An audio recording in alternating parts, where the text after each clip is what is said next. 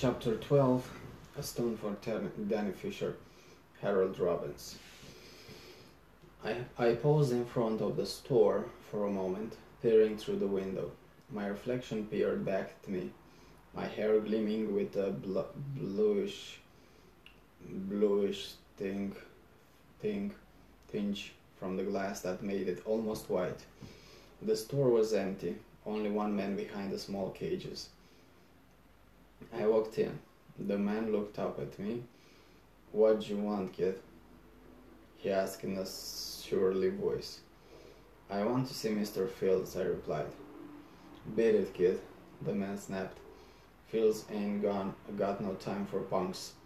I stared at him coldly. "He'll see me," I said levelly. "I'm Danny Fisher." I could see his eyes widen slightly. "The fighter?" he asked, a note of respect coming into his voice. I nodded. The man picked up a phone and spoke into it quickly. People were beginning to recognize my name. I liked that. It meant I wasn't a nobody anymore. But it wouldn't last. After the next fight, I'd be just another name again. Another guy who tried and didn't make it. I'd be forgotten. He put down the phone and gestured at the door in the back.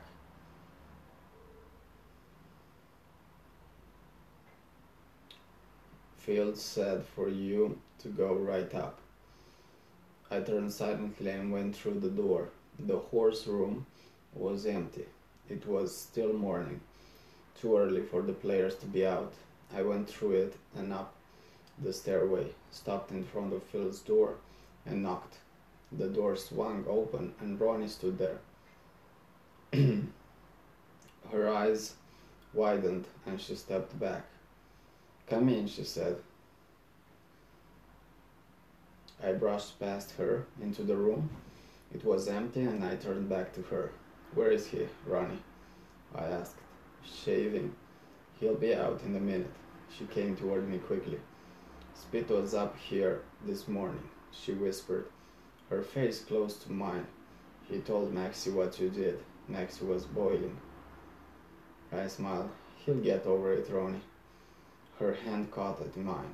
"Last night you called me Sarah. I thought you weren't coming back." "That was last night," I said in a low voice. "I changed my mind."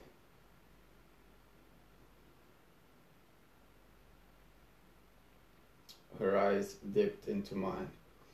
"Danny," she asked breathlessly, "did you come back on account of me?" I closed my memory.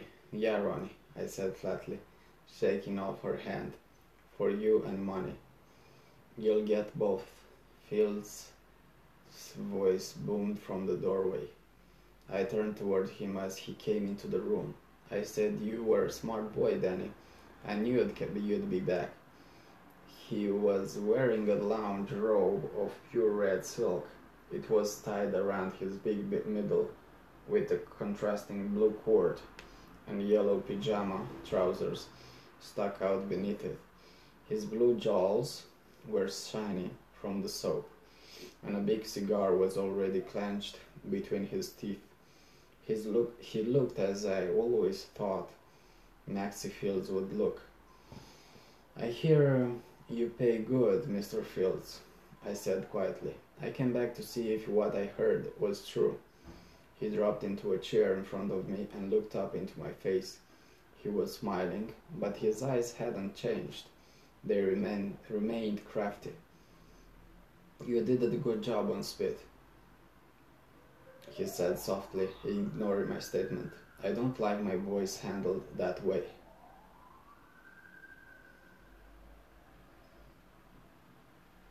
I kept my face impassive. "Spit used to be my friend," I said slowly. "We did a couple of jobs together, but he broke the contract when we sped on me. I don't like that from a friend."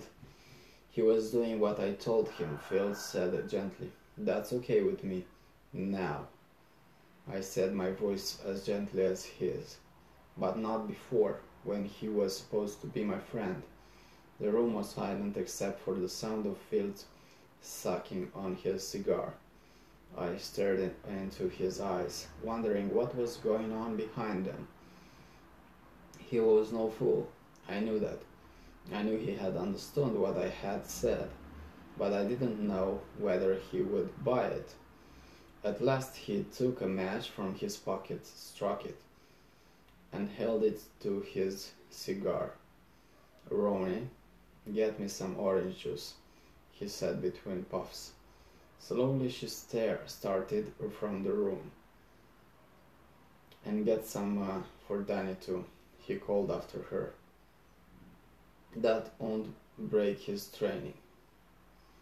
When the door closed behind her, he turned to me, chuckling. "She treat you right?" he asked. I allowed myself the flicker of a smile to hide the surge of relief coursing through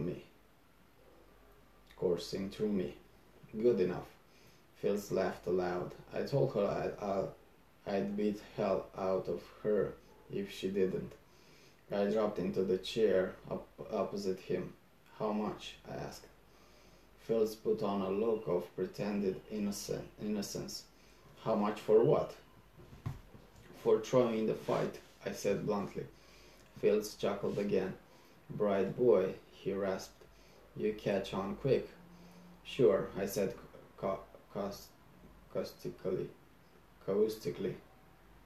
caustically, growing more sure of myself. "Mr. Fields, don't waste time unless there's a buck in it for him. I can do worse than follow him. What's in it for me?" Ronnie came back into the room with a glass of orange juice in each hand. Silently she handed one to each of us. I tasted it. It was good. It had the taste that only freshly squeezed oranges could have. It had been a long time since I'd had orange juice. Oranges were pretty expensive. I drained my glass. Phil was sipping his juice slowly, his eyes watching me appraisingly. Finally he spoke. "What do you say to 5 C's? I shook my head. I was on home grounds. I knew a bargain when I saw one.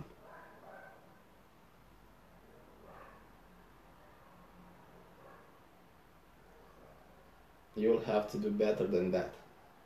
He finished his juice and leaned forward in his seat. "What do you think it's worth?" $1,000, I said swiftly. That would leave him with a clean 3, according to his words. He waved his cigar at me. $7.50. "And the doll here." "Talk money," I smiled. $7.50, a lot of doll. Fields grumbled. "Not enough," I told him. "It's gotta look good. That means I gotta take a hell of a beating to make $3 grand for you."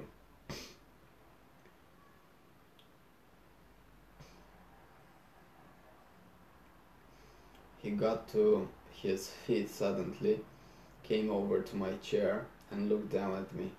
His hand slapped down on my shoulder heavily. "Okay, Danny," he boomed.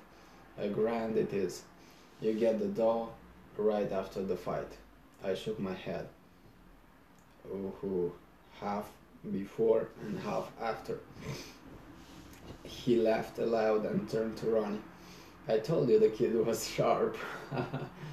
He turned back to me. "Deal. Pick it up the afternoon before the fight. You can come around the day after for the rest." I rose to my feet slowly, keeping my eyes veiled and cautious. I didn't want him to know how good I felt. "You got yourself a boy, Mr. Fields," I said, starting for the door. "I'll be seeing you." "Danny?"